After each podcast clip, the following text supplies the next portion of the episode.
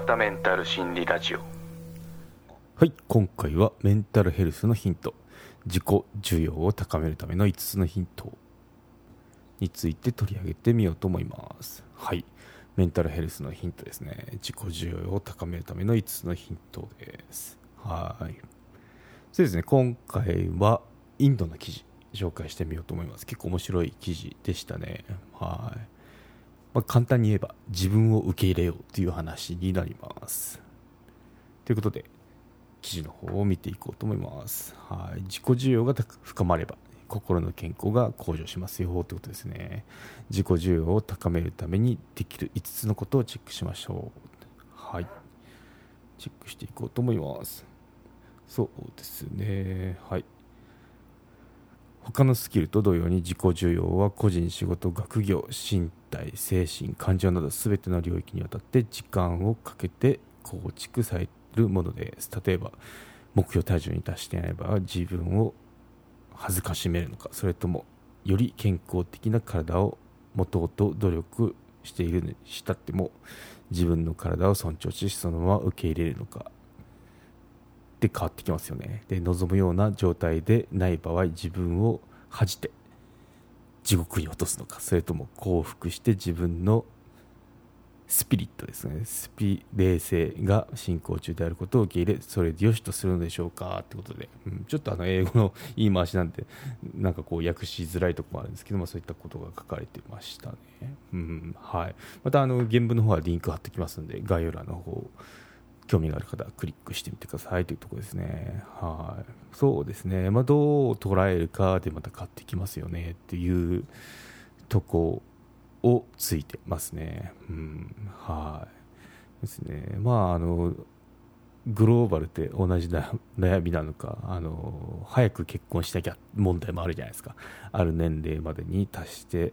結婚していないといけないのか。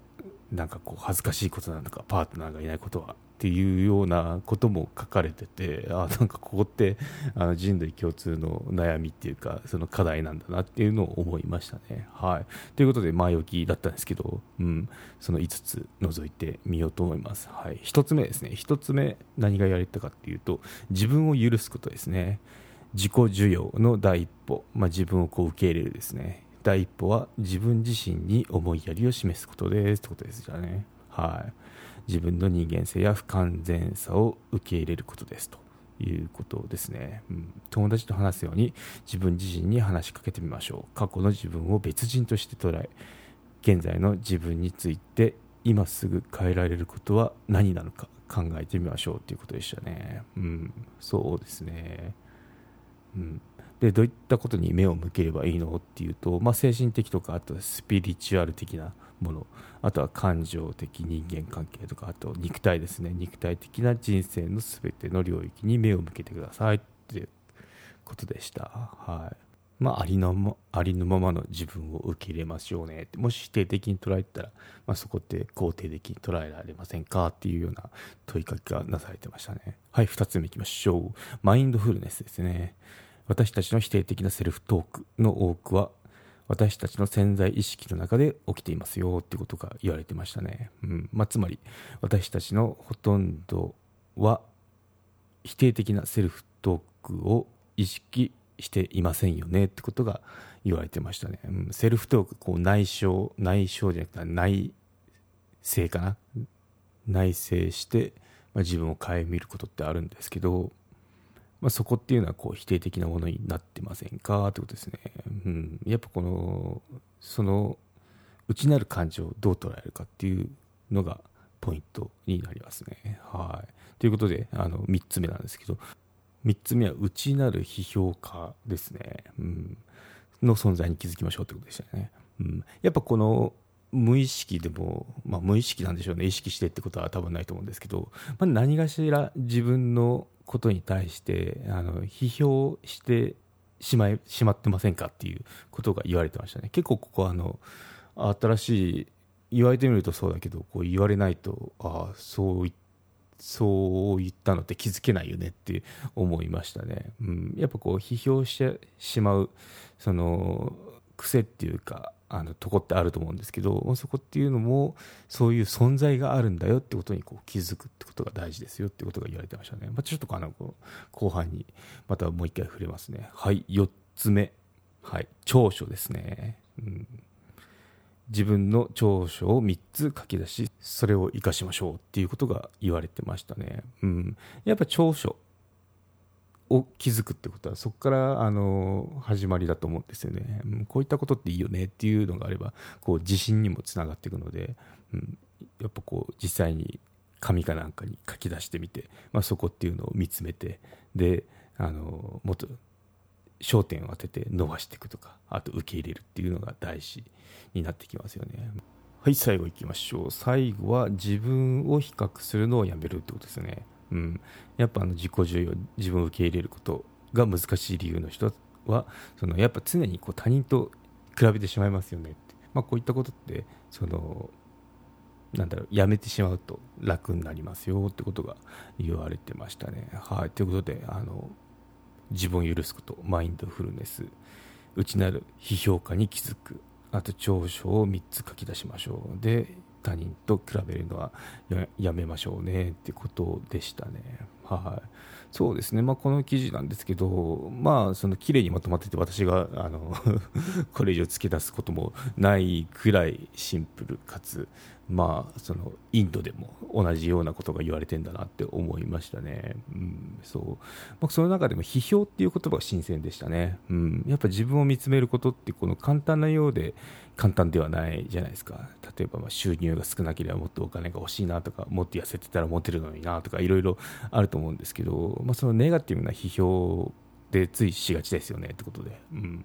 でもうこれやってしまうとこうへこむことあってもなんかプラスになることってないですよね、うん、なんで、まあ、そこっていうのはその無意識的にそういった批評をしちゃうんだよ人間はっていうのをこう意識するっていうのが あの無意識を意識する。なんか面白い言い方ですけど大事なのかなって思いましたね、うん、でまあそういった時にマインドフルネス。マインドフルネスってなんかこう無になるっていうイメージがあるんですけど、まあ、そこだけでもないのかなって思いましたね。っていうのはあの否定的なセルフトークに気づくきっかけになりますよみたいな話があったんですけど、まあ、その否定的なセルフトーク自分に対してこうトークですね話しかけることっていうのは、まあ、やっぱちょっとこう落ち着いた環境に身を置いてで最近あのこうだよねとかなんかこんなことを思いついちゃったとかいうのってそういった一回こう静かな環境に、まあ、1日何分でもいいと思うんですけど置かないと気づきづらいですよね。なんでそういった時間っていうのは設けるのはいいのかなと思いましたね、うん、そう。無になるためのマインドフルネスじゃなくてそういったことに気づくために一回この一日の中数分でもちょっとこの静かな時間を設けるっていうのもあの私のイメージだけだったかもしれないですけどマインドフルネスイコールこう空っぽになるんじゃなくてちょっとそういったものに意識する特別な時間っていう位置づけでもありなんだなと思いましたね。うん、そうですね。無とは違うアプローチですね。まあ、そういう時って結構あの、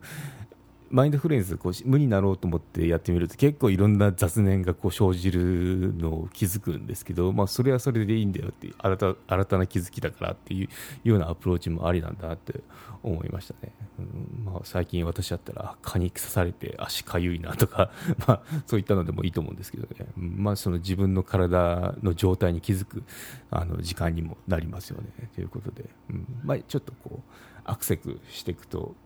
アクセクしていくってこと。がアクセクしてると気づかないことってやっぱこう多いんで一瞬こう数分でも時間をとってあの目をつぶってなんかこう静かな時間っていうのを作り出すっていうのは結構いいんだろうなって思いましたね。はい。なのでやってみてみてくださいですね。はい。ということで今回のまとめにいきましょう。メンタルヘルスのヒント。自己需要を高めるための5つのヒントでした。はい。1つ目、自分を許すこと。2つ目、マインドフルネス。3つ目、内なる批評価に気づきましょうってことでしたね。はい。4つ目、長所。自分の長所を3つ書き出し、それを活かしましょうですね。最後、自分の、自分を比較するのをやめましょうっていうことで、今回は以上になります。お知らせですけどあのこの「ひろわたメンタル心理ラジオ」まあ、リスナーさん、渡名ってあの呼ばせていただいてるんですけど、まあ、ここの渡名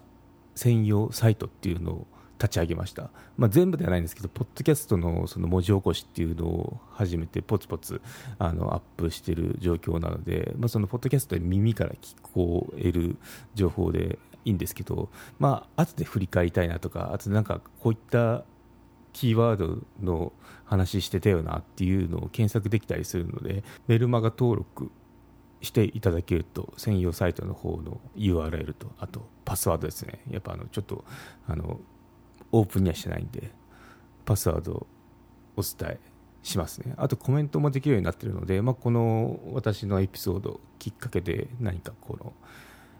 発言をしてみたりとかいうふうに使っていただいてもいいかなと思います、もちろんあのただリードオンリーで見てるだけっていう方もいいと思うんですけど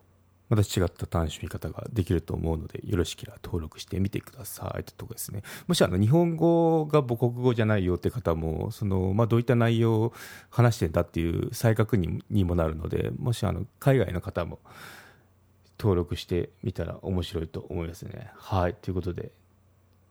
どうぞよろしくお願いいたします。はい、ということで今回は以上となります。よろしければ高評価、コメントをいただけると励みになります。番組の登録はまだの方はご登録もどうぞよろしくお願いいたします。メルマガもやっていますのでご登録のほどどうぞよろしくお願いいたします。エピソードの概要、要点をまとめてますので、サクッと情報のインプットに最適です。概要欄のリンク、もしくはひろわた .com を訪れてバナーをクリック、またはメニューのメルマガをクリックして登録してください。はい、ということで今回は以上となります。ではまた。有料チャンネルのご案内をいたします。サブスク版チャンネル、ひろわたメンタル心理ラジオプレミアムを Apple Podcast で木曜に配信中。サブスク会員は今までの会員限定エピソード全てを聞くことができます。Windows の方も iTunes から聞くことができます。トライアル期間も設けてございます。ご登録して応援いただけると励みになりますので、どうぞよろしくお願いいたします。